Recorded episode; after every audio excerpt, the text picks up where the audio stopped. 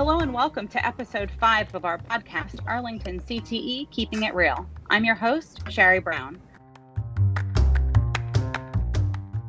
In this episode, I will be discussing the tremendous donation of face mask supports produced by several CTE teachers and a student who attends Gunston Middle School. They have joined me remotely to share about this effort to help fill the shortage of personal protective equipment for healthcare providers. Hello to you all, and thank you for joining me for this podcast episode. Can you please take a moment to introduce yourselves to our listening audience? Uh, Topher Paterno. I am the tech ed teacher at Gunston Middle School. I'm Matt Couples, the tech ed teacher at Kenmore Middle School. And I'm Rob Dudek. I'm, I'm sorry, Charles. I'm Rob Dudek. I'm uh, the tech ed teacher at Williamsburg Middle School. Uh, I'm Charles Randolph, the student that made the mask. Fabulous. Thank you again so much. I'd like to begin our conversation by talking about how this all started. So I, I can start with that. Um, this is Matt Couples. Um, I met um, Eric Bubar from Marymount University a few years ago at a maker fair. And when he was um, leading a group of Marymount students 3D printing uh, prosthetic hands for kids. And um, since I met him, he's come to my classroom and evaluated some student projects and kind of helped me out with 3D printing projects along the way. Um, so, right as this pandemic was getting started, we follow each other on Twitter and he put out kind of an all call for any makers um, in the area that could um, that would be interested in making PPE for the hospitals. And this was a real urgent um, need, if we remember back five or six weeks ago. Um, we're not hearing as much about it now, but really it was it was really bad a little while ago, where there were pictures of of um, of nurses up in New York City wearing paper bags over their mouths to uh, to filter the air. So um, I kind of I, I, was thinking about it, and I, I made arrangements for my uh, my principal allowed me to go into the school and grab my 3D printers. And right around that same time, um, we were putting out our online virtual classroom assignments, and one of my students 3D printed uh, a part for his assignment. And um, it got me thinking, well, maybe there's a few uh, kids in our district that could um, that could print these things at home and we could kind of get together on this. So I sent an email out to all my students and their parents asking, you know, who has a printer and who wants to get involved. So that email got sent to uh, not only to my parents, but then the parents sent it to the, I guess the APS gifted. They have a list serve, and then it went to um, an Arlington moms group. I think it's like Nova Moms or something. And then I started getting contacted from all these people around Arlington County. And then also, you know, I was telling my colleagues about it, um, the other teachers in the district about it, about what we were doing. Um, and that's kind of how it all started. So we have this group of teachers, students.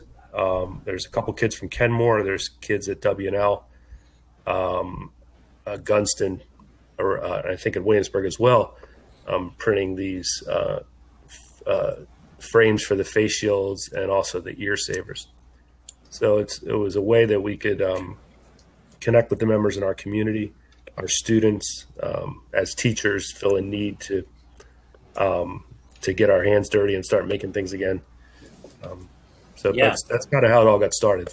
I think if I could jump in, it was uh, you know the CTE from the teacher standpoint. We all were sort of talking and wondering oh, it's a shame we've got all these it's great equipment locked up, and it'd be great to be able to help. And I think when we talked to Chris Martini during one of our meetings, uh, made the suggestion.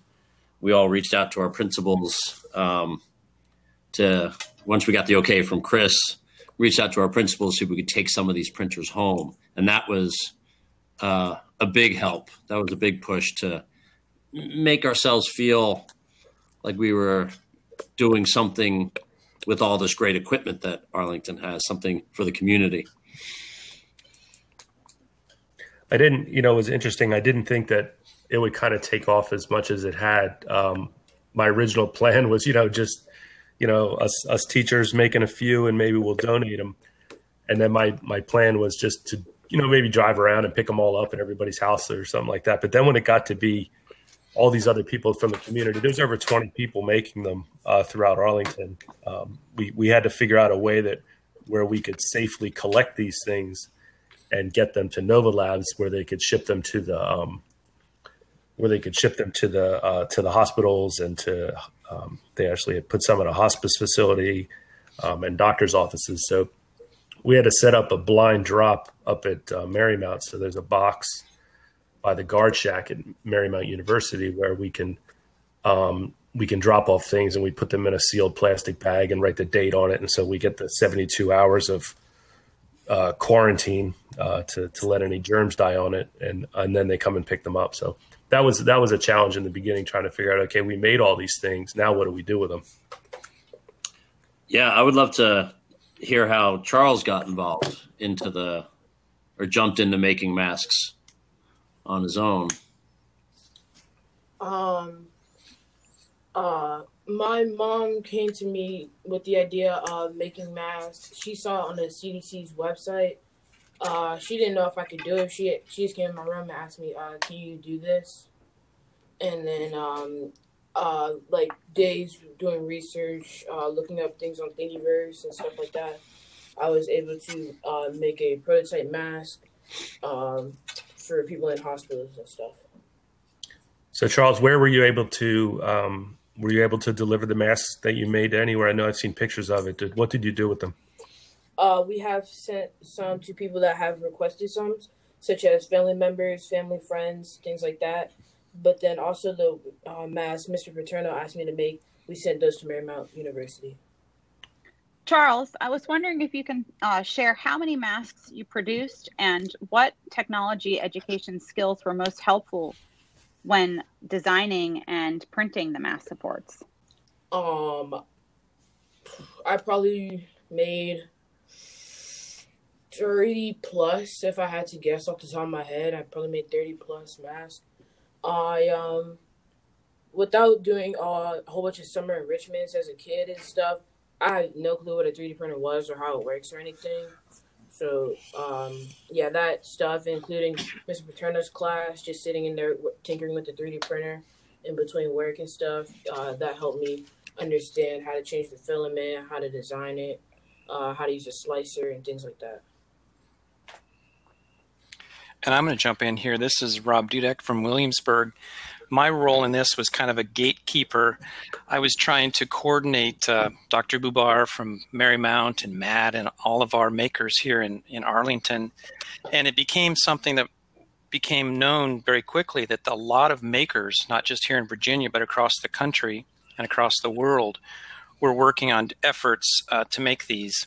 And so I was trying to coordinate um, you know, the type of files that we were supposed to be used and where we could uh, actually deliver them.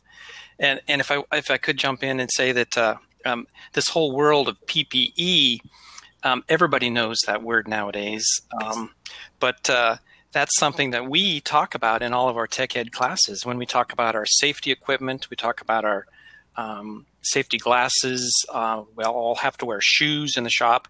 And so PPE was known to our students. Uh, but then now I think it's very interesting that the whole world um, understands and knows about the importance of having personal protective equipment. I was hoping that you all can talk a little bit about um, where the supplies were acquired from to produce the mask supports the the first round of um, when we went and got our printers, we grabbed the filament um, from our classrooms, and filament is the um, plastic that is melted uh, with the 3D printer that that that the, the mask or the design is actually made out of. So we were able to use what we had in our classroom.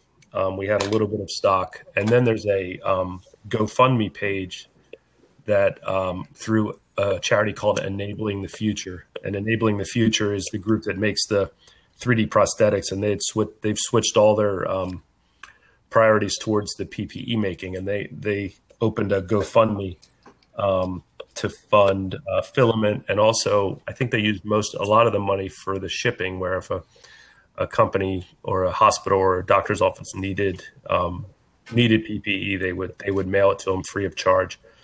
And and uh, just recently, we were able to um, to get some filament um, from them so that we could continue um, producing um, the the masks. That's really great. Do you all know approximately how many masks in total were donated? From our uh, making efforts in Arlington County, uh, close to a thousand, or maybe a, probably a little bit more by now. Yeah. Um, of masks. Right right now, we're we're changing our efforts out of the face shields and into um, ear savers, which is something that almost anyone can use. Um, if you want to talk about what a ear saver is. Yeah, so the ear saver, um, it's a little piece of plastic with notches on it, and it goes.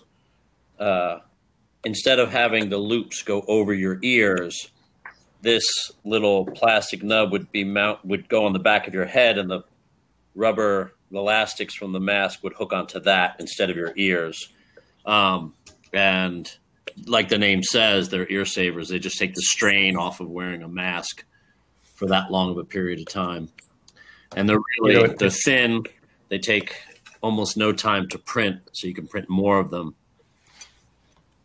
An interesting story about that. Just last night, I was telling one of my college friends about the ear savers, and he wanted me to mail him some. His wife has a hearing aid, and when she puts the mm. uh, when she puts a paper mask over her face, it catches on her hearing aid and it kind of knocks it cattywampus, if that's a word, knocks it out of whack, and it's it's uncomfortable for her. So by using these this ear saver, it takes the pressure off of the, the ear and the hearing aid, and and just makes it something where they can they can wear the mask for a longer period of time and not be uncomfortable. Yeah, I think that initial effort of uh, the drop off at Marymount and having them shipped to places in need during the high point of need um, was really great. And I understand that they're uh, doing a plastic extrusion now, injection molding, and making a whole bunch much faster than we can with the 3D printers. So the ear savers sort of help us uh, serve a community need that's still out there. And the ear, the hearing aid thing is interesting. I never even thought about that.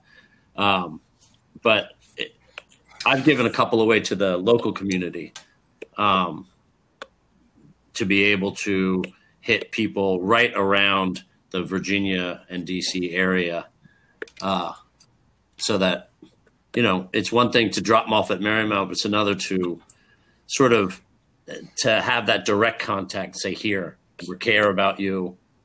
Use these. Give them to someone who you care about. All that kind of stuff. It's a really nice thing to be able to do, both globally and locally. Yes, our, our colleague was telling us the other day about his. Um, he gave it to the mailman and that made the mailman happy. And then he gave it to the baggers at the grocery store. Yeah. And I took some over to the pharmacy and just everybody, you know, everybody's wearing masks now. And so these, these people that have to wear them all day long, they, they come home with earaches and headaches from the, from the straps. And um, this is something that just makes their life a little bit easier and I've reached out to a few students that I have, and, and they're starting to make the ear savers now. Um, I actually found out that I have a couple students that have 3D printers at home that I was un- unaware of before. And so they're making the ear savers. So I have about 100 now. And so I'm going to arrange to pick them up. Um, and then my principal suggested that perhaps we distribute them at the uh, Arlington Public Schools grab and go lunch sites. And so I'm looking at uh, getting that approved and having some of those there next week. Mm. That's a great idea, Robert. Wow, that's really great. Do we know how many students are actively involved in supporting this project? I'd say district wide, probably six to 10 would be my guess. Um, I, I, have three or four. Um, but obviously, Charles, who's on this call. Um, I think, Rob, you have a couple? I have two. Yeah. Okay. So 10 ish. You talked a little bit about the GoFundMe page. Can you share a little bit more about that for anybody that might want to support the effort? Yeah, so if, if, if you just Google um, Enabling the Future, that's the charity. Um, and that's the nonprofit that we're that we're working with. Um, and then there should be a link to it from there um, if someone would want to um, donate uh, donate money for supplies or for the shipping costs. Um, yes, that's all I got on that. Is there anything else that, that each of you would like to add or discuss or share about this? Um, I, I want to give Charles a big shout out. I mean, uh, letting having a student like that in class and letting them do their thing, um, and then when this whole kind of craziness happens, and to open up an email and see that he's been uh, using all that knowledge that he already had. Really, I'm not going to take credit for much of that. Uh, he's a great student and uh, learner. Uh, but to see that he's taking that and putting it into real life, that's what we do at CTE is giving them sort of these skills. And sometimes it's hard to see how it relates to the real world. And to see that from a student really gives me as a teacher fuel for, you know, that's going to give me fuel for years. Thanks, Charles. Exactly. Exactly. This will be the example that we use in class when the kids say, "When are we ever going to use yeah. this?" We, we've, you know, we've got years of uh, of, of uh, ammunition for that mm-hmm. question. And then I think several of us have also um, given an assignment to some of our kids while they're at home, you know, to design some PPE. Um, I've got some kids right now that are working on some door pulls so they could you know have a 3D printed um, kind of a knob attached to a door. So instead of having to use your hand, you could use your elbow. So I'm excited to see uh, what comes out of that assignment. Mm.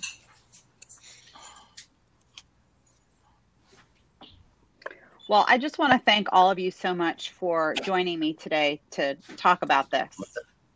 And for our listeners, if you'd like to learn more, please check out our May CTE newsletter you can go to www.apsva.us backslash CTAE and click the link for CTAE news.